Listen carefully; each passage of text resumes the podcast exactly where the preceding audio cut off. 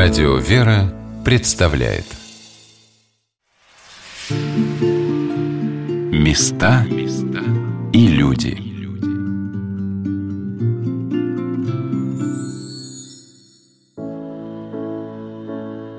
Сколько дорог приходится пройти человеку на его жизненном пути, но одна из них, самая главная, это дорога к Богу.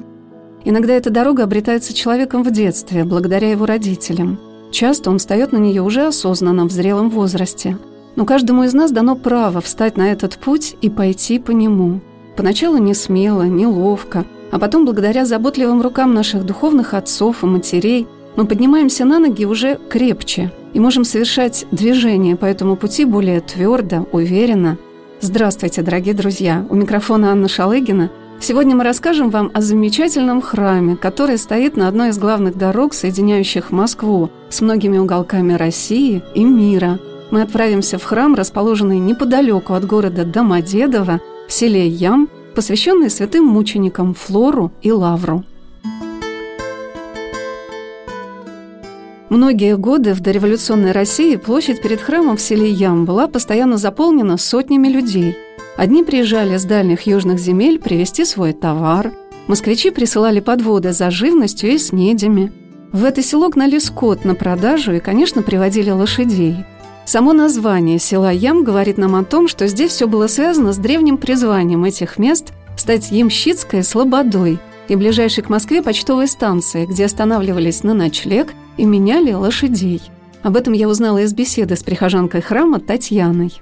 Во времена Ивана Грозного была учинена Химская гоньба, и через каждые 40-50 километров ставились вот такие почтовые станции. Даже по некоторым данным я читала, при Иване Третьем уже были ямщики. Но вот как ямской приказ, она была сформирована именно при Иване Грозном, Иване Четвертом. Причем, если рано утром выезжал ямщик из Москвы, то к нам он добирался сюда поздно вечером. Дорога была не такой шикарной. Это лес, в основном моста, вот, который сейчас есть через реку Пахру, Тогда, конечно, не было, то есть это переправы были, и поздно вечером только он к нам приезжал. Причем тут тоже интересный момент, мы все время ругаем наши российские дороги, да, есть и поговорка соответствующая, но иностранцы, которые в те времена путешествовали по России, они удивлялись, как хорошо была организована у нас почтовая служба. То есть у нас это была государева служба, как я уже сказала, да, крестьяне несли повинность соответствующий, это определенный клан был, который, они только этим и занимались. А на Западе это было в частных руках, поэтому и корреспонденция терялась, и это намного дольше и так дальше. То есть у нас в те времена она уже была достаточно хорошо организована.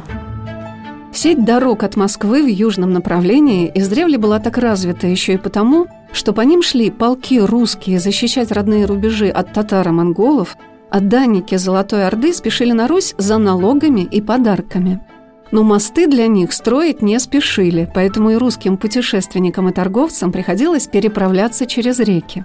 Село Ям возникло очень давно. Первые упоминания относятся к концу XIV века. Здесь была ямская станция. Здесь жил ямщик, который обслуживал проезжих путников. Здесь через село проходит старая Каширская дорога, по которой из Москвы ехали на юг, которые представляли из себя в основном просто грунтовую дорогу, где-то вырубленную полоску леса. Не было практически никаких мостов. Здесь река Пахра протекает прямо около села Ям. Здесь не было моста никакого долгое время, 14-15, вплоть до 19 века. Здесь была переправа. И было принято раньше ехать днем. Особенно это было принято у каких-то богатых людей, купцов, торговцев, которые ехали с товарами, которые могли в ночь потерять, потому что были грабежи, э, нападения. Тут ну, лесной массив достаточно большой был. И останавливались на ночлег. И лошади устают за целый день, и вот человек сюда приезжает, здесь Ямская станция. Здесь кабаки были, харчевни, пристанища для путников, гостиницы. И село это росло постепенно. И Ямская станция с конца 16 века упоминается уже с названием не просто как Ям, а как Фроловский Ян. То есть, очевидно, здесь появляется храм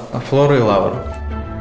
Александр Семенихин занимается историей Подольской земли, краеведением со школьных лет.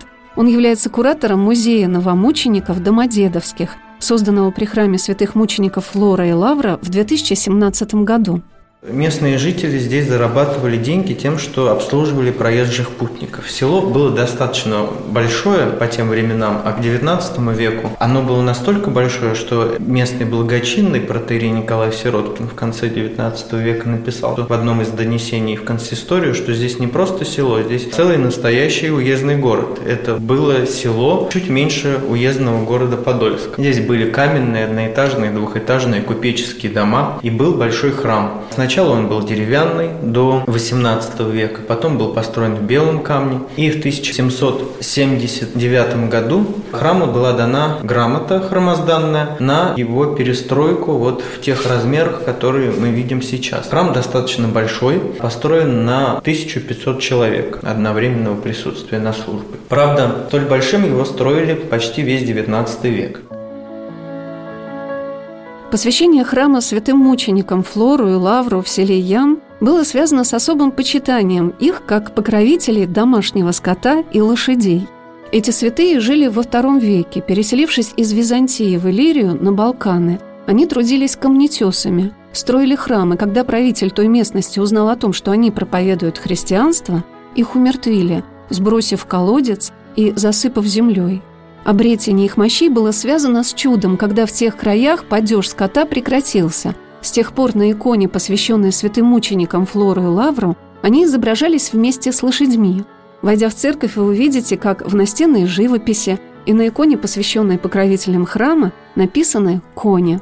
Первый храм здесь был деревянный, он был небольшой, и по определенным документальным сведениям известно, что он в 1627 году уже существовал. Он был также освящен в честь святых мучеников Флора и Лавра с пределом в честь Николая Чудотворца. Почему Флора и Лавра? Потому что святые мученики Флора и Лавра считаются покровителями всех домашних животных и в особенности лошадей. У ямщиков особое отношение именно с лошадками. И 31 августа, в день праздника святых мучеников, мучеников Флора и Лавра, здесь всегда устраивался большой лошадиный праздник. Со всей округи сводили лошадей, украшенных кумачевыми лентами, под красивыми попонами. Их купали в реке Пахре. В самом храме в это время служился молебен, после которого лошадок кропили святой водой.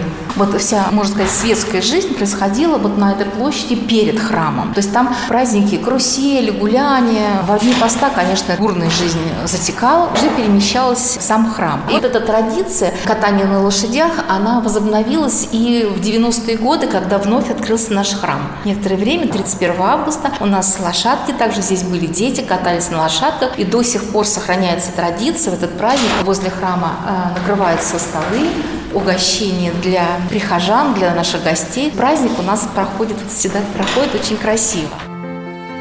Каменный храм святых мучеников Флора и Лавра в селе Ян был завершен к 1819 году. Также в храме был создан предел, посвященный святым первоверховным апостолам Петру и Павлу, а в 1825 году в храме осветили престол в честь святителя Николая Чудотворца. Но в течение всех последующих 40 лет храм расширялся, и украшенный большой просторной трапезной и высокой колокольней Никольский предел в 1865 году был вновь освящен святителем Филаретом, митрополитом Московским и Коломенским. С именем Филарета связано еще одно событие, касающееся нашего храма. Икона Иерусалимской Божьей Матери. Вот это, да, известный образ. В сборе денег для строительства каменного храма большое участие принял некий блаженный Иван Степанов. Это вот прихожанин тогдашний нашего храма. То есть он жил здесь вот недалеко село Новосьяново расположено. И как большинство жителей работал ямщиком в Москве. И заболел через какое-то время, как и сейчас православные люди, так тем более в те времена, они обращаются куда? К святым угодникам, к святым иконам идут. И он пошел строиться Сергиевую лавру, а, где познакомился с неким блаженным Филиппом. Образ жизни его настолько потряс, что, вернувшись сюда уже, Иван Степанов решает здесь возобновить похожее жительство. И одну из идей, которую он тогда закладывал, это сделать при храме сестричество, где бы читалось постоянно псалтирь молодыми женщинами, вдовицами, то есть чтобы читалось псалтирь. Потому что в то время русские люди понимали, понимали очень важность чтения псалтирь. Псалтирь читался Конечно. усопшим. Конечно, и о здравии, и Да, о о покоении здравии, она читается, да. И это дело заладилось, и общинка потихонечку начала образовываться, где читался псалтирь постоянно. И когда Филарет Дроздов приезжает на освящение предела в честь Николая Чудотворца, он посмотрел на эту общинку и говорит, так это уже не община, это уже монастырь. И известный ныне всем Ставропигиальный Иерусалимский монастырь в селе Лукино, это как раз та наша маленькая общинка, то есть она родилась на этой земле и вот туда через какое-то время перебралась. И Филарет Дроздов именно образом Иерусалимской Божьей Матери благословил создание этого монастыря. В наши дни при храме святых мучеников Флора и Лавра создано сестричество, в котором возобновлена традиция чтения псалтири. И ведется большая работа по помощи больным монахиням, приезжающим в Москву. А также сестры и прихожане храма посещают военные госпитали, где проходят лечение военнослужащие, и помогают заключенным в тюрьмах. Поскольку он, человек был известный в Москве, ну раз э, даже митрополит Филарет о нем знал, то, конечно, в том числе через него приходили деньги на строительство вот этой каменной церкви. Хотя надо сказать, что село было очень богатым. Оно было одним из самых богатых сел Подольского тогда благочиния. Оно было главным храмом благочиния даже в то время. Кружечный сбор там был очень большой. Ну и село постепенно из этой Ямской слободы оно превращается в торговое село. Здесь связь по Каширскому шоссе с Орлом, с Ельцом, с Тулой. И оттуда, конечно, по осени гнали большие гурты в Москву. Еще в 15-м здесь был образован небольшой торжок. И за продуктами сюда приезжали как жители окрестных сел, так даже жители с ряда города Москвы. То есть торжок вот он постепенно развивался, и село становится торговым. И уже возникла потребность в строительстве большого храма. Но особенность этой местности связана не только с тем, что храм стал помощником и покровителем всех тех, кто проезжает по Каширской дороге, а сейчас отправляется в далекие путешествия благодаря расположенному неподалеку аэропорту Домодедово, но и добычей в этих краях белого камня, который называли московским мрамором. Из него был возведен московский Кремль и множество столичных построек. В музее новомучеников Домодедовских Александр Семенихин показал мне гербы городов Подольска и Никитска, где запечатлены символы добычи камня на реке Пахре.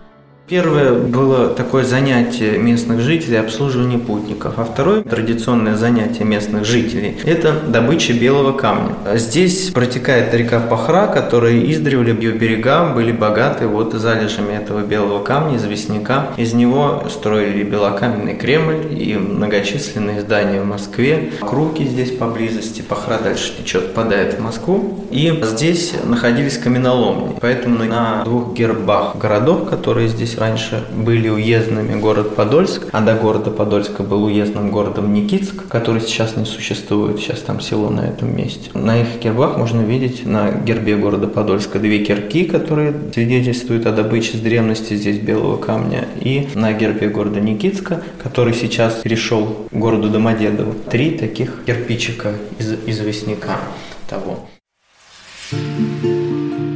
Места и люди.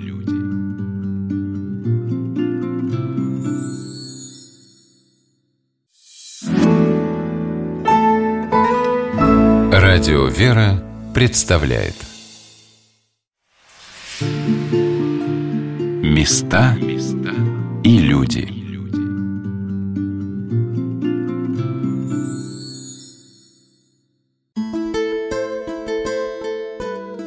Сегодня на «Волнах Радио Веры» мы рассказываем о храме в честь святых мучеников Флора и Лавра в селе Ям. Но приехав сюда, вы очень удивитесь тому, что этот сельский храм сравним с большими красивыми соборами Москвы и Петербурга. Так значительно, так основательно относились к молитве и благодарению Богу наши предки. Хотя, по словам настоятеля храма игумена Валерия Ларичева, вера у людей на Руси всегда была различной. И, может быть, не случайно при этом храме был создан такой прекрасный музей новомучеников Домодедовских, чтобы показать, как по-разному верующие люди во времена гонений могли себя проявлять.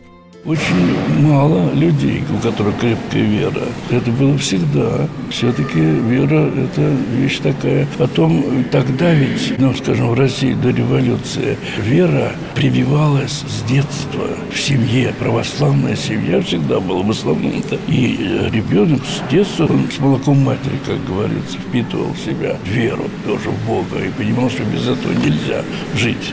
Он понимал, что просто другого нету. А сейчас этого нет. Сейчас, наоборот, верующих значительно меньше. Мы же говорим так, что крещенных у нас много очень. Крестики носят многие. А вот по-настоящему верующих это один процент населения. Я имею в виду, регулярно ходит в храм по статистике. Да и, и, и те, кто ходит в храм. И тоже вот я говорю, что вера, кто даже ходит в храм, это вера такая еще, ну, и сомнения какие-то есть. Ну, видно, вот человек с крепкой верой, он же, его видно, вот он готов все, он, уже, у него жизнь, если он был неверующий, а стал верующим по-настоящему, то у него полностью изменяется жизнь, полностью.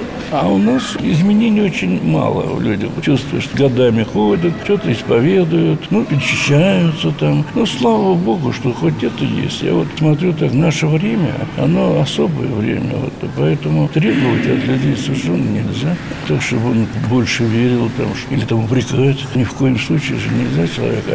Вот единственное, что он, если он поймет это, что надо молиться, вот как я сегодня говорил, тогда у него будет укрепляться вера. Но это труд такой, очень серьезный труд, молитвенный. Сам должен человек это понять. Но, может быть, он и поймет это, но еще надо еще и делать. Ведь, вот видите, сколько условий. Говорят, вера без дел мертва. Значит, должны быть дела веры. А это очень трудно и тоже такие дела, которые требуют напряжения. И даже, я вам скажу так, достаточной духовной зрелости. Вот что еще важно, чтобы делать эти дела, человек должен уже дорасти до какого-то уровня такого духовно-нравственного. Батюшка, отец Валерий, был назначен в этот храм в 1990 году. Первая служба состоялась весной на Пасху. Кандидат медицинских наук, практикующий врач-психиатр и психотерапевт, он оставил успешную карьеру врача и вместе со своей супругой, матушкой Маргаритой, приехал в обезглавленный разрушенный храм поднимать его из руин. Я пришел к вере довольно поздно, где-то за 20 лет уже. Но я был врачом, 30 лет я проработал врачом, психиатром. Но когда я пришел к вере, мы стали ходить в храм уже я понял, что да, надо ходить регулярно в храм, то есть воцерковляться, то, что называется. Мы ходили в один храм много лет, а в 90-м году вот была такая ситуация, что на восстановление храмов недостаточно было священников с семинарским образованием. Поэтому пытались найти среди прихожан, таких вот, которые долго ходят, много ходят, таких людей, которые могли бы, то есть их можно было рукоположить без образования при таком вот согласии. Ну, вот, вот мне предложили тогда так. Вот я согласился. Я очень рад этому. Мне было 52 года тогда. 52 да, уже? Да, уже 52, да. Это трудный такой выбор, да, потому что уже у меня все уже было в моей профессии, это все хорошо. Я уже, так сказать, вот как-то чувствовал себя довольно устойчиво в жизни, все, ничего, никаких проблем не было. А тут надо было храм взять на себя, разрушенный, я знал про это. И вот даже негде было и жить вначале, два года здесь не было даже возможности жить. Так вот я согласился, я очень рад, что согласился я и жена моя тогда вот согласилась, потому без нее бы я этот не сделал бы шаг. Это был большой для меня подарок как бы судьбы. Господи, помилуй, это очень было для меня радостно. Я здесь считаю, что теперь это моя родина. Вот я здесь живу, я и не знал это село. Я же, когда первый раз сюда приехал, я даже не знал, никогда не был здесь. Что это Заимская что? Это, да, да, да, да, да, не знал, что это так. И вот теперь вот так, вот 30 лет ровно. Значит, видите, у меня жизнь сложилась так, что 30 лет я проработал врачом, а 30 лет священником. В этом году как раз 30 лет было. Прихожане храма с большой теплотой и благодарностью вспоминают то время, когда отец Валерий вместе с матушкой Маргаритой самозабвенно созидали и налаживали здесь и молитвенную жизнь, и жизнь приходской общины – в 90-м году храм возвращает верующим, полностью разрушенный. Ни росписи, ничего этого, конечно, не было. Система отопления не существовала. То есть, когда отец Валерий, спокойный ныне матушка Маргарита, приехали сюда, они поселились вот в этом холодном храме, здесь стояла печечка, и они жили первое время, потому что у них домика никакого не было. И они жили здесь, вот в этом храме, то есть оставляют гнездо теплое, престижную работу хорошую, уютную квартиру. Матушка Маргарита удивительная хозяйка была, удивительная, и она свои способности вот здесь вот потом реализовал, и, слава богу, на наших глазах мы это видели. Матушка, вот в полном смысле слова матушка, вот она могла и сшить одежды, и приготовить, и все. Изумительно внимательный человек был. Я помню, у меня маленький снежка был, здесь рождественская елка какая-то была на улице, родители были снежка здесь вот на елке, и холодно, они пошли, и матушка Маргарита, она бежала за ними, чтобы подарочек, им гостинчик, ребеночку вручить. Вот она такая внимательная была абсолютно каждому человеку, абсолютно во всем, удивительно. Конечно, это усилиями отца Валерия и матушки Маргариты, и, безусловно, по молитвам домодедовских новомучеников достаточно быстро храм возобновился. Храм святых мучеников Флора и Лавра поразил меня своим внутренним убранством. В нем замечательные росписи, а изысканные иконостасы киоты, украшенные резным орнаментом по гипсу, напомнили мне Покровский храм Марфа-Мариинской обители. Чудесная икона святой преподобной мученицы, великой княгини Елизаветы Федоровны, как будто возвращает к тому времени, когда она в годы революции на подводе отправлялась по этой дороге мимо Ямского храма в Серафима-Знаменский скит, созданный ее самолитвенницей с хиегуменей Фомарью Марджановой, чтобы побыть немного вместе, помолиться друг за друга. Я спросила батюшку о том, как создавался интерьер храма. У нас был замечательный художник Владимир Сидельников, такой известный очень. И он руководил этими всеми работами. Мы, к счастью, вот нашли такого человека, который смог это все вот сам взял на себя. Практически он это всем руководил, с этой работой внутри дней. Это вот киотики из Пахровского вот этого камня, да? Он специально так придумал украшение? Нет. А что это? Гипс просто? Гипс. Да? Да. Из гипса? И так? тоже был замечательный мастер, тоже он его нашел. Он это все делал. Много лет он этим занимался. Вот все эти вот его, при нас это все было, это замечательно. Конечно, большой мастер своего дела. И очень украсил, конечно, тоже храм вот этими работами своими. Да, очень резными, изысканно, А вот, да, обычный гипс. Батюшка делился своими воспоминаниями о том времени, когда восстанавливали храм. Это было в 90-м году, 30 лет назад. Здесь в храме был завод цехами, два этажа, огромное количество помещений, в каждом стояли какие-то станки стояли. Вот поэтому, когда я пришел сюда, я удивился, здесь ничего не было, ни живописи не было, ни купола не было, ни колокольни не было. То есть это было такое вот здание, просто куб такой, вот завод, много лет там что-то производили. Ну и вот с тех пор вот как-то, слава Богу, что то время, оно отличалось тем, что у людей как-то была возможность помогать. И много людей вот материально помогали восстанавливать храм. Сейчас такой возможности нету, потому что, видимо, все-таки богатые люди уже мало понимают, что они уже деньги придерживают, а у бедных нету вообще ничего. Поэтому сейчас вот что-то такое построить, это просто немыслимо. Я не знаю, как я бы... А тогда это было возможно. Мы колокольню построили, это огромное дело, построить заново колокольню. Не было ни алтаря, не было, ничего. Даже мы искали, стена была, вот алтарная стена, заложена кирпичом все. Мы искали царские врата, не могли найти, где они. Уже приходилось потом долбить эту стену. Вот такое было. Но я очень рад, что за 30 лет здесь вот так, как вы говорите, что он стал напоминать храм. И я тоже очень рад этому, что я участвовал в этом. Потому что это действительно было такое удивительное дело, когда каждый день происходило что-то новое, что-то так восстанавливалось, что-то какие-то появились новые иконы. Там. Это каждый день на протяжении вот многих-многих лет. Поэтому это очень так впечатляло. Когда ты приходишь и вдруг удивляешься, ух, открыли еще какой-то там лик, там нашли еще что-нибудь, там какой-то для хрампол сделали, еще там что-нибудь сделали. Рамы были гнилые совершенно, значит, вставляли рамы, и все это потом, то, ох, как же хорошо. Вот так по каждому поводу радовался. Какими трудами, какими духовными подвигами, молитвами возрождался храм святых мучеников Флора и Лавра. И главное при этом, что его богатство таится не только в чудесных иконах, украшенных красивыми окладами, во множестве частиц мощей святых угодников Божьих, а также в атмосфере любви и мира, которая незримо присутствует в этом храме, привлекая множество прихожан. Я спросила батюшку, откуда собирался такой многочисленный приход храма, расположенного в селе недалеко от Москвы. Ну, не знаю. Главное, что он недалеко от Москвы и на шоссе. Поэтому у нас больше не прихожане, а приезжане. Потому что, вот видите, много машин. Как раз местных жителей очень немного. Местных жителей, как везде. Вот в любом храме, где много народу, местных очень немного, а откуда приезжают все. Ну, каким-то вот нам удобно, скажем, ездить на машине из разных мест. Он стоит на шоссе. Ну, потом у нас хорошие священники, которые проповеди говорят, умеют. Есть у нас такие батюшки, которые тоже привлекают.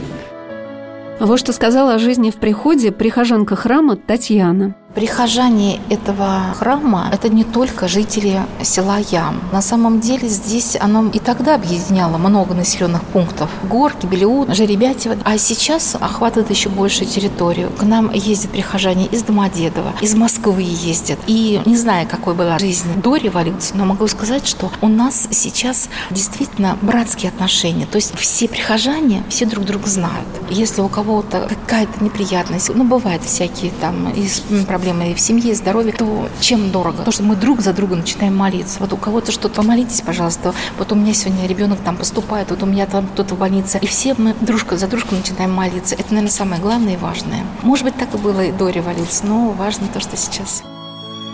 Конечно, во многом жизнь прихода является отражением того, как к своим прихожанам относятся батюшки. Ведь научить можно только своим примером. И слово становится действенным, созидающим, когда оно наполнено опытом, силой духа. А отец Валерий, которому во время божественной литургии стояли поисповедоваться и побеседовать множество прихожан, произвел на меня впечатление любящего, доброго отца для каждого человека, даже пришедшего к нему, как я, впервые. И я спросила батюшку, а можно ли научиться любви? Вот это трудно мне сказать. Ну, в общем-то, я был не злобив, конечно, с детства. Да, видимо, есть, наверное. У меня мать такая была очень добрая всегда. И отец. В общем, у нас в семье как-то это не было никакой. Вот была такая обстановка, вот такой любви, заботы, вот так вот. И я в этой ситуации, вот семейной, жил. И, наверное, где-то с детства у меня вот такие вот качества были. Какая-то, ну, что ли, основа, может быть. Ну, а потом, конечно, когда когда верующим стал, когда я уже все это понимал, что самое главное в жизни, вот как сегодня вот я пытался сказать, любовь. Вот это самое главное, конечно, потому что если нет любви, то, например, если вера, а любви нету, то вера превращается в фанатизм. Это тогда страшное дело, когда вера без любви. Поэтому дед это знал, уже, так сказать, знал, поэтому, конечно, и старался, и пытался. Ну, вот так вот, не знаю, что это не мне судить, насколько я там преуспел в этом. Игумен Валерий Ларичев является уже более 20 лет духовником Московской епархии. И я попросила батюшку поделиться своими мыслями о том, каким ему видится будущее поколение священнослужителей в России – Конечно, каждый священник все время, каждый день у него это опыт. Он набирается опыта и, конечно, совершенствуется в своем служении. Если этого нет, то это, ну, просто, как говорят, профнепригодный. Да, да, таких мало. И я даже не знаю, большинство священников, которых я знаю, все-таки это очень хорошие батюшки. Очень хорошие, молодые такие, есть очень крепкие, очень ищущие. Каждый старается, конечно, он понимает, что самое главное, чтобы человек выслушать, помочь ему. Он на это ориентирован всегда. Это очень важно, конечно, да. Потому что человеку помочь может э, доброе слово, просто одно слово. И когда они приходят в храм, если есть, ну как же, каждый священник, вот понимаете, как получается, что в приходе, почти в каждом приходе прихожане говорят, что наш батюшка самый лучший. Потому что это, это должно быть так, чтобы прихожане свою батюшку вот говорили, что он это хороший очень. Без этого нельзя просто. Ну как, если вдруг кто-то скажет там, из прихожан, ой, у нас такой злой там, или еще что-нибудь, это плохо. Это такого не может быть, не должно быть никогда. Так что будем надеяться, что новое поколение священников вот все это будет перенимать и продолжать это дело служения, такого священнического. Когда человек только начинает воцерковляться, да и уже много времени спустя для него самым главным авторитетом, помощником, наставником являются батюшки, священнослужители. Само это слово, означающее суть этого призвания, вызывает уважение, но я не сомневаюсь, что и каждый священнослужитель старается отражать в себе самые высокие цели выбранного им служения, потому что это всегда осознанный выбор пути, таким трудным и ответственным он представляется. Через несколько минут мы продолжим наш рассказ о храме в честь святых мучеников Флора и Лавра в селе Ям. Оставайтесь вместе с нами на радио «Вера». Места и люди.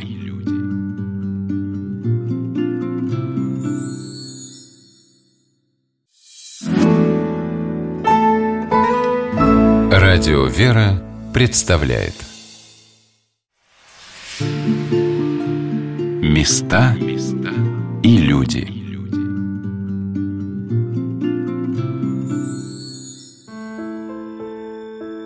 Святитель Филарет, митрополит Московский и Коломенский в одном из своих слов сказал «Надобно нам, братья, уменьшать, сокращать, отсекать заботы о делах плоти, тлеющей и мира приходящего, а возбудить себя к деятельному попечению о бессмертной душе нашей.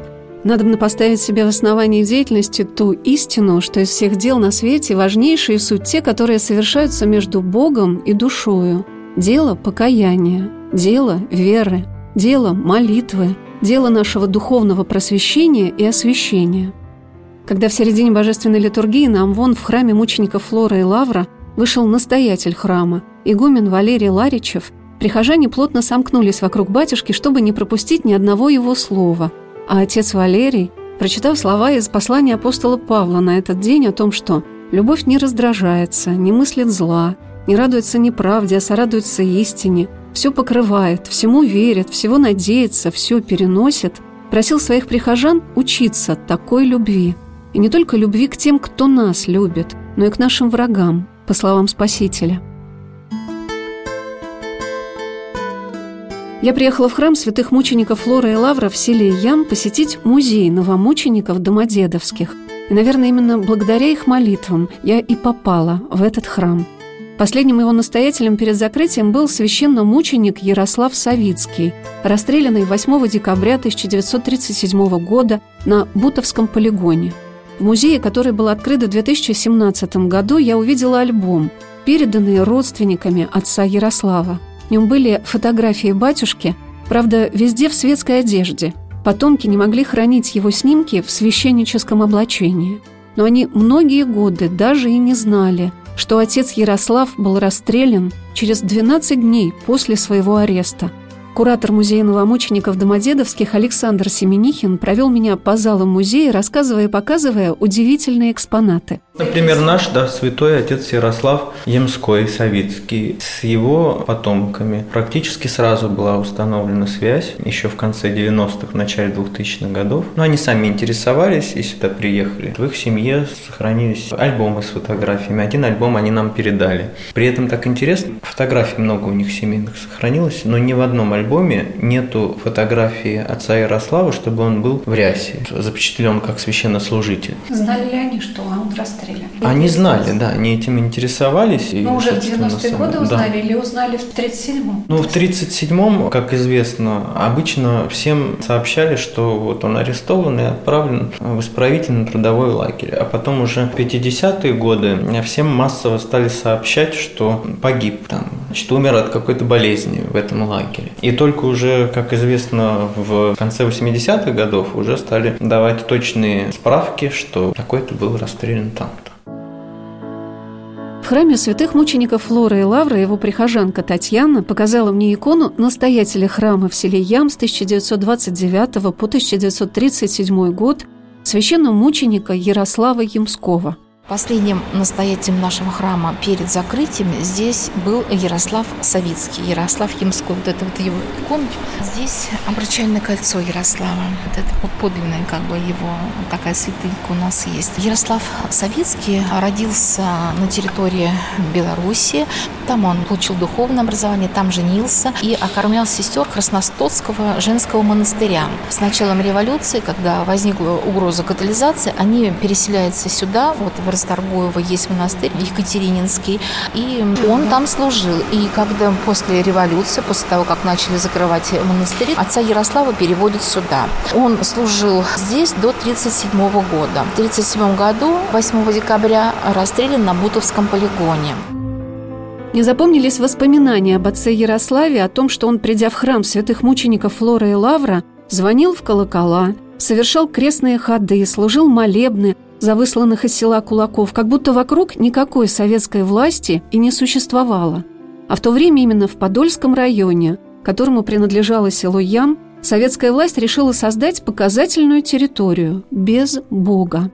Были жуткие тогда времена, 18 год, было 89 храмов и 3 действующих монастыря на этой территории. Домодедовский район появился только в 1967 году, а до этого был Подольский район. Осталось в 1941 году всего 3 действующих храма, и то те собирались закрыть. И вообще здесь было такой особый, такое место особое, словно вот здесь это все происходило, вот эта борьба с церковью, потому что здесь, это тоже Подольский район был, находится и Бутовский полигон, тогда Подольского района, тюрьма Сухановка. Которая в Екатерининском пустыне, да. И полигон Коммунарка. Это вот три таких места основных, где гибли люди, в том числе священнослужители в 30-е годы. И, наверное, не случайно это место хотели назвать городом-безбожником и безбожным районом Московской области. Музей новомучеников Домодедовских представляет собой пять залов, посвященных истории не только Ямского храма, но и прежде всего истории жизни людей – священнослужителей, мирян, которые жили на территории Подольского района и пострадали в годы гонений на церковь в XX веке, потому что все остальные века на этом месте, в селе Ям, и в каждом селе и погосте, где были расположены церкви Божии, не было таких времен, когда люди сами по собственному произволению могли разрубить икону Божией Матери, какую я увидела в этом музее. Смиренный лик Пресвятой Богородицы разделен с Богом-младенцем страшной трещиной.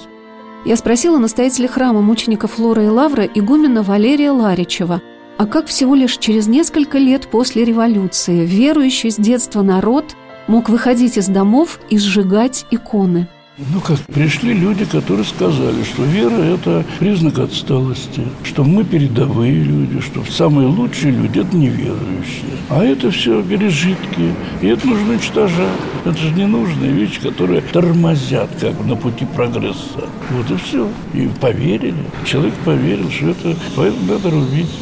Как же так? Вот только это. Вот человек очень доверчивое существо. Ему начинают говорить, что один скажет, другой скажет, третий. О, все оказывается, вот и я тоже. Чтобы воспрепятствовать этому, уже нужно иметь стержень. А стержня-то не было. Если был стержень у народа русского, этого не было. А там вот стало уже к 20 веку где-то начала вера в народе. Вот она, вот видите, она стала ослабевать. Ослабевать. Писатели, которые писали о состоянии храмов в начале века еще 20-го, говорили, что там только женщины. Мужчин уже не было в храме. Видите, у нас было общее такое состояние народа. Вера стал колебаться, но были-то, конечно, огромное количество людей с крепкой верой. Вот они, да, они составили, вот их и расстреливали, сажали в тюрьмы. Вот этих людей с крепкой верой. А сколько их, значит, тысячи, десятки тысяч, сотни тысяч, что и вообще-то очень много было таких людей. Очень много. Неизвестно даже сколько. Ими мы и сейчас держим их молитвами. И тогда да, и все всегда страна держалась вот на этих людях верующих. В храме мучеников Флоры и Лавры есть удивительная икона, которая со временем увеличивается в размере, потому что к ней прибавляются все новые и новые лики святых, новомучеников и исповедников земли Домодедовской. Вот меня потрясает судьба Надежды Абакумовой. Простая русская женщина, крестьянка, тяжелый труд несла, вышла замуж, родила четырех сыновей. В революцию у нее погиб муж, она сама поднимала детей. И в самое трудное время, когда уже гонения шли, она становится старостой храма, прекрасно понимая, что он наберет крест и идет на Голгофу. Это подвиг, это действительно подвиг. Или, допустим, судьба Николая Добролюбова. То же самое. Он, как и большинство из священников, конечно, он получил получил духовное образование, преподавал в школе, как и многие из них. Потом он оставил это дело и служил почтовым служащим. В 20 году, в разгар гонений, когда явно уже на что человек идет, он опять же становится священником, берет этот крест и идет на Голгофу. И судьба каждого из них – это путь на Голгофу. Но особенно, что меня согревает, вот когда я стою перед этой иконой, это то, что вот эта жертва была принесена не только за самих себя, да, а не личный подвиг за Христа понесли. Но ведь важно то, что в семье Савицких сейчас растет маленький Ярослав, в честь Ярослава Савицкого. А вот э, потомки Натальи Баклановой – прихожане нашего храма. То есть вот эта жертва, она была принесена не только ради себя, но и ради нас. Музей новомучеников Домодедовских расположен в бывшем здании церковно-приходской школы, где священники преподавали детям закон Божий, учили сельских детей грамоте, Многие священнослужители после семинария становились учителями, и даже в советские годы их не боялись допускать к уже советским детям. А сейчас в музей приходят малыши, родившиеся почти через сто лет после этих страшных событий.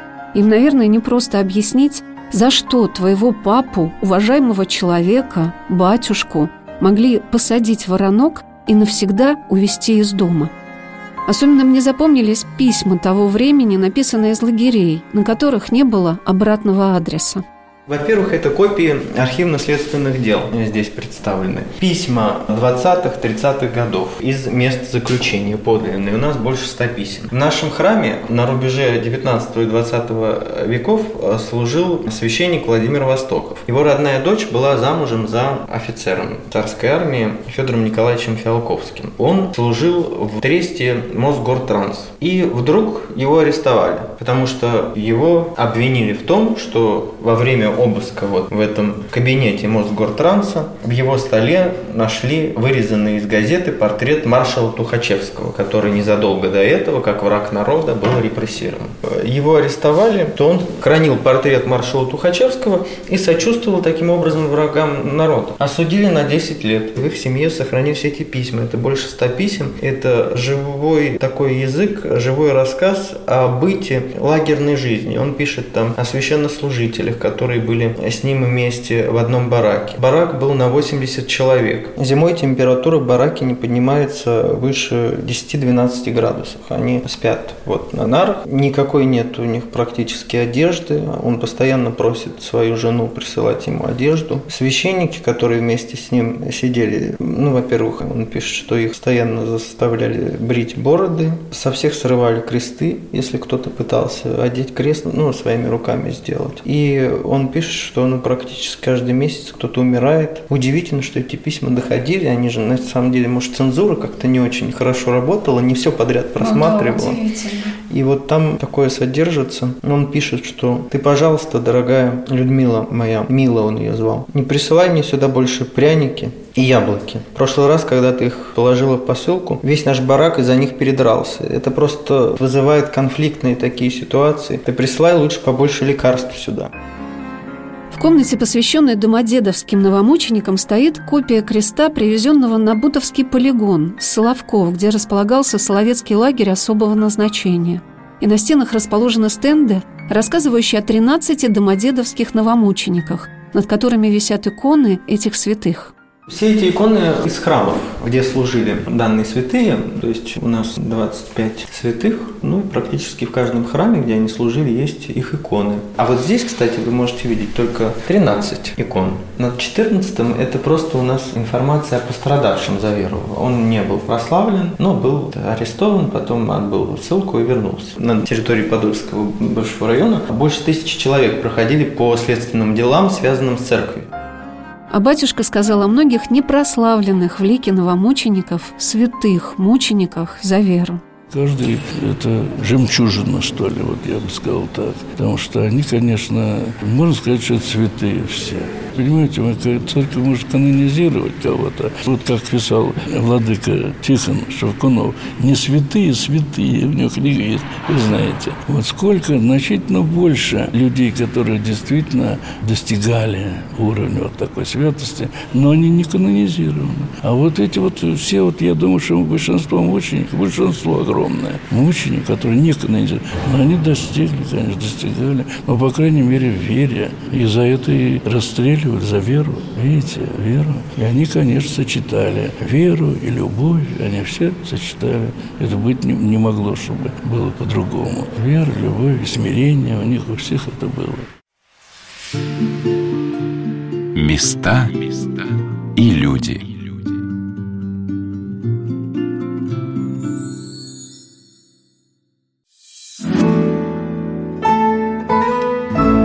Радио «Вера» представляет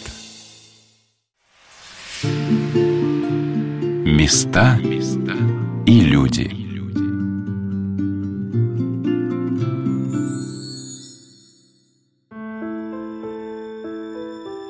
Сегодня на «Волнах Радио Вера» мы рассказываем о храме святых мучеников Флора и Лавра в селе Ям, в котором создан замечательный музей, посвященный новомученикам Домодедовским. Сейчас в их сон входит 25 святых, пострадавших в годы гонений на русскую православную церковь.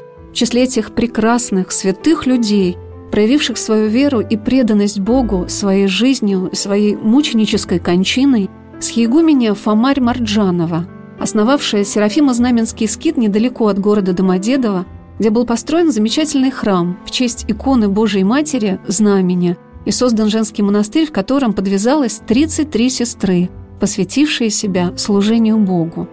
Преподобной исповеднице Схи Игумени Фомари посвящена выставка в этом музее, рассказывающая многие страницы ее жизни – Куратор музея Александр Семенихин рассказал, как стало возможным найти потомков матушки Фомария благодаря архиву ее брата, известного грузинского актера и режиссера Кате Марджанишвили – Вдруг в этих материалах, которые не имеют отношения никакого, попадается записная книжка этого Константина Константиновича Марджинишвили. И там адреса всех грузинских родственников, то есть всех других родственников, которые остались в Грузии от других братьев и сестр, оставшихся матушки Фомари. И я с этой записной книжкой поехал в Грузию по этим квартирам. Причем там все эти адреса тоже 70-х, 60-х годов. И практически в каждом доме живут потомки вот этих людей. И нам сразу открылись архивы архивы, там письма матушки Фомари к своим родственникам, семейные там фотографии, которые неизвестны. И вот частично мы их здесь представляем. Портреты членов семьи и так далее. Очень много материалов разных здесь мы можем видеть. Они здесь частично только представлены. Все, что связано с преподобной исповедницей с Хиегуменей Фомарью Марджановой, отличается удивительным благородством и красотой – Выставка включает в себя портреты ее родственников, многие из которых воспитывались в атмосфере поэзии и музыки и стали известными деятелями культуры и веры. Маленькая Тамара, будущая схимница, росла в доме, где частым гостем был великий грузинский поэт Акаки Церетелли. Ее мама была из рода князей Чевчевадзе, подаривших грузинскому народу поэта Илью Чевчевадзе. Александр рассказал замечательный эпизод из жизни матушки Фомарии, когда она со всей решимостью оставила свою светскую карьеру и поступила в Бадбийский женский монастырь, где находятся мощи просветительницы Грузии святой равноапостольной Нины. Матушка закончила тоже вот такие новые интересные сведения. Она закончила Закавказский девичий институт благородных девиц имени императора Николая I. И потом, после окончания, она сразу же отправилась поступать в Тифлисское музыкальное училище. Тифлисское музыкальное училище, это как раз был 1886 год. Приехал в Тифлис, в Грузию, открывать известный русский композитор, пианист Михаил Михайлович Ипполитов Иванов вместе со своей женой, оперной певицей Зарудной. У матушки были такие колоссальные данные музыкальные, что когда она объявила о том, что она уходит в монастырь, правда, конечно, на это повлияло то, что произошло в ее семье, это смерть одной сестры, потом смерть другой сестры, потом смерть мамы, а до этого умер отец и дедушка. В общем, там в течение 7-8 лет умерло 5 ближайших родственников, которые вот ее окружали. И она, когда уже поступила в монастырь, сам Иполитов Иванов, ну это знаменитый композитор, приезжал в этот монастырь, ее отговаривать оттуда уйти, но она ни в какую. Он ей обещал карьеру в Петербурге, консерватории, но ничего не смогло отговорить от монастыря Святой Нины. На выставке в небольшом уютном зале, где проходят встречи и концерты, на большом экране демонстрируют фотографии из альбома, который составляла матушка Фомарь, будучи настоятельницей Бадбийского монастыря. Эти фотографии, это в семье сохранились матушки Фомари у некоторых родственников. Вот эти фотографии, которые на экране у нас показываются, это Бадбийский монастырь Святой Нины. Это альбом, который матушка Фомарь в 1902 году, когда она стала настоятельницей, было такое распоряжение из Синода направить фотографии монастырей. И в архиве Синода в Петербурге сохранилось очень много фотографий разных монастырей. И матушка собственноручно оформила этот альбом, каждая фотография ею подписано. Это вот был выявлен он в Российском государственном историческом архиве в Петербурге. И здесь как раз история возрождения Бадбийского монастыря. Мы передали этот альбом в Грузию. Они были удивлены, что вообще существуют такие фотографии, были очень рады. Одной из причин, в связи с которой матушке Фомаре пришлось оставить Грузию, была та, что в новом 20 веке на территории этих земель начались непрерывные погромы и нападения на православное духовенство – и матушка Фомарь просила священноначалия перевести ее в Россию. Сохранилась подлинная телеграмма, отправленная ею правящему архиерею. Сейчас имела счастье получить от вашего высокопреосвященства письмо с великой радостью, согласно на Званке. Это Званский монастырь в Новгородской губернии. Земно кланяюсь, умоляю, милостивейший владыка, устройте глубоко преданные игумене Ювеналия, настоятельница Бадбийского монастыря Святой Нины. Переехав в Россию, матушка Фомарь смогла создать недалеко от Москвы в Домодедовских лесах небольшой скит, посвященный иконе Божией Матери Знамени и святому, которого она очень почитала, преподобному Серафиму Саровскому. Этот скит, где монахини жили по строгому монашескому уставу, отличался уединенностью. Сестры жили в домиках, посвященных 12 апостолам.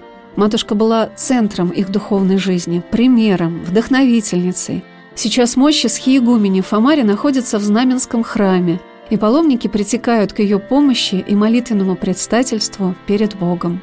Пройдя ссылку, несломленная гонениями и болезнью, она отошла к Господу в 1936 году – вот, а это одна из первых газет, называется «Вечерний Тбилиси» 1989 года, где впервые в Грузии написали о сестре Котемар Джанишвили. И написали о ней, потому что стала известна широко известная серия работ Корина к картине «Русь уходящая» «Реквием». И здесь у нас точные копии из Третьяковской галереи были сделаны специально на заказ копии картин «Реквием. Русь уходящая». Это эскиз. Само полотно должно было быть огромным. Специально где-то в Ленинграде Ленинграде заказали холст. Он что-то там больше даже, по-моему, полотна Иванова «Явление Христа народу». А кто же это заказал? Горький очень... Но это была его давняя задумка. В 25 году он присутствовал на похоронах патриарха Тихона. Он увидел там вот всех известных духовных лиц начала 20 века. И он увидел в них то, что они здесь собрались последний раз. И он хотел запечатлеть эту уходящую Русь. Он называл реквием. А Горькому идея это понравилась в связи с тем, что надо надо показать, вот Русь уходящая, она уходит, и на этом все заканчивается. Вот, и сюжет этой картины очень интересен. Все они стоят спиной к алтарю, и смотрят они все на нас. Вот здесь будущий патриарх Пимен, он смотрит на нас с вопросом, вроде как, ты с нами или ты против нас? Или здесь, например, вот есть нищий Сарбата, все были, практически все реальные лица, которые ему позировали. Вот там с таким печальным и недовольным взглядом смотрит на нас последняя настоятельница настоятельница Московского Вознесенского монастыря игумени Евгения Виноградова. Матушка Фомарь вот здесь таким каким-то удивленным, но в то же время добрым лицом на нас смотрит. И будущие патриархи тут все изображены. Патриарх Алексей, Тихон, Алексей, Сергий тоже они на нас смотрят. Но это такое собирательное полотно. И это эскиз, он вот точный размер в размер, как в Третьяковской галерее. Это всего лишь эскиз. И еще к этому полотну 35 эскизов, а по сути полноценных портретов, в том числе и портрет матушки Фомари. Но большую картину он так и не закончил. И она Русь уходящая, но раз он ее не закончил, видимо, она не ушла до конца, потому что она сейчас возродилась. Он не смог ее и слава богу, да. На выставке, созданной к 150-летию со дня рождения преподобной исповедницы Схи игумени Фомари Марджановой, здесь музей новомучеников Домодедовских в селе Ям я впервые увидела эскизы к ее портрету, который стал одним из известнейших портретов художника Павла Корина, к его так и неосуществленному полотну «Русь уходящая». А здесь вот зарисовки портрету матушки Фомари. Она ему позировала, когда она уже вернулась из ссылки. Кстати говоря, когда ее арестовали и отправили в ссылку, тоже мы нашли газету редкую. Называется «Газета по сталинскому пути». Там написано, матушка жила на даче на станции Перхушкова по белорусской железной дороге, деревне Турбачеевка. И вот газета пишет. На станции Перхушкова известная московская игуменьша Марджанова вместе с другими монахинями сеяла среди рабочих и крестьян контрреволюционный смрад. И она была задержана, отправлена сначала в Звенигородскую, потом в Таганскую тюрьму, а потом вот она оказалась в ссылке в Сибири, и вот она в 1935 году вернулась из ссылки, и Павел Дмитриевич Корин, который тоже ее видел на похоронах патриарха Тихона. Он к ней ездил, чтобы ее нарисовать. Какие живые эскизы невероятно прекрасные. Такие первый раз видел. Да, и они вот сохранились. Но самое интересное, что мы нашли совершенно случайно, в архиве Третьяковской галереи сохранился еще один эскиз. Павел Дмитриевич Корин в 1936 году, через полгода после вот этого портрета, приехал с матушкой попрощаться. Этот эскиз был сделан 24 июня 1936 года. На следующий день после ее кончины. Да, на следующий день после смерти он приехал с ней попрощаться. Парастас Пасхи игумени матери Фомари. Станция Пионерская, тихое пение. Присутствует епископ Арсений, лицо закрыто, у схимниц всегда закрыто. Помни руки. Гроб дубовой колодой. Ну и здесь этот портрет. Матушке всего здесь 66 лет, но многие наши посетители говорят, что я всегда спрашиваю, они говорят, ну лет 80, наверное, 85. Она очень старо выглядит, но при этом она невероятно, по ее взгляду, невероятно бодрая, сильная такая, а у нее температура, когда она позировала, и вот она осталась с нами на этом портрете на долгие годы в памяти. Когда у патриарха Грузии спросили, какую лучшую икону написать матушкину, а он сказал, что самая лучшая икона – это работа Корин. Пример веры и преданности Господу имеет удивительную силу. Рядом с такими людьми человек, даже далекий от церкви, осознает необходимость изменения своей жизни, желание преодолеть свои немощи, стать лучше, чище, стремится узнать истинное, настоящее. Настоятель храма святых мучеников Флора и Лавра, игумен Валерий Ларичев, сказал, насколько современный человек отличается от людей той эпохи, но насколько велика для нас эта сила примера.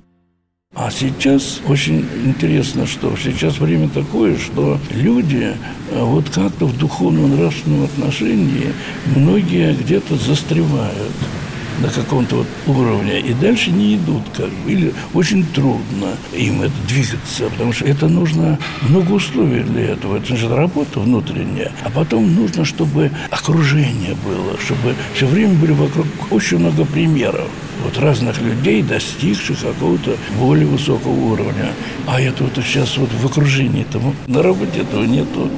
Большинство на работе работает сейчас большинство неверующих. Правильно? В семье тоже часто нет такой веры у всех и одного желания, чтобы все были вместе. Разные какие-то направления, вот интересы разные бывают. Это все не так просто. Вот поэтому я пришел к выводу, что хотя бы человек не отворачивался от Бога. Уже хорошо, если он хоть немного но скажет, Господи, помоги. Даже это уже хорошо. Многие это не могут сказать, потому что, во-первых, или не верят в Бога, или еще по каким причинам даже не просят, не, не обращаются к Богу, отходят от Него, утворачиваются как бы. Вот это беда, это беда. Когда человек отворачивается от Бога, это беда. Часто человек, который только присматривается к жизни в церкви, иногда заходит поставить свечу или оставить записку о здравии и упокоении своих родных, не понимает, что перед ним открывается большая красивая дорога, но по которой идти нужно самому. Мы читаем прекрасные книги о подвижниках благочестия, подвигах святых отцов, восторгаясь их жизнью, но она отличается от нашей жизни в самом главном – желание отречься от своей души с ее привычными склонностями и приобретениями и пойти вслед за Христом. И чем больше я узнаю о жизни людей, которые прошли этой дорогой, я понимаю, что мы даже еще не приблизились к ее началу. Главное – жить, понимаете, вот жить по вере, а не только читать, конечно, да. Читать надо и знать надо, конечно, но жить, жить по вере, вот стараться в себе, в своей душе бороться или там, как сказать лучше, пытаться измениться в лучшую сторону. Какие-то грехи, которые там накопились, накапливались, чтобы с ними справляться. Вот это самое главное. Это, вот это путь наш всех должен быть. Путь очищения очищение сердца. И вот это, я думаю, что, может быть, тоже не всем это как-то вот в полной мере удается понять, что вот это главное. А многие там ну, делают упор действительно, может быть, на чтение. Хотя само собой чтение и знание даже, оно еще мало что дает. Это дает только направление, путь показывает. А надо же путем этим пройти. Вот самое главное идти.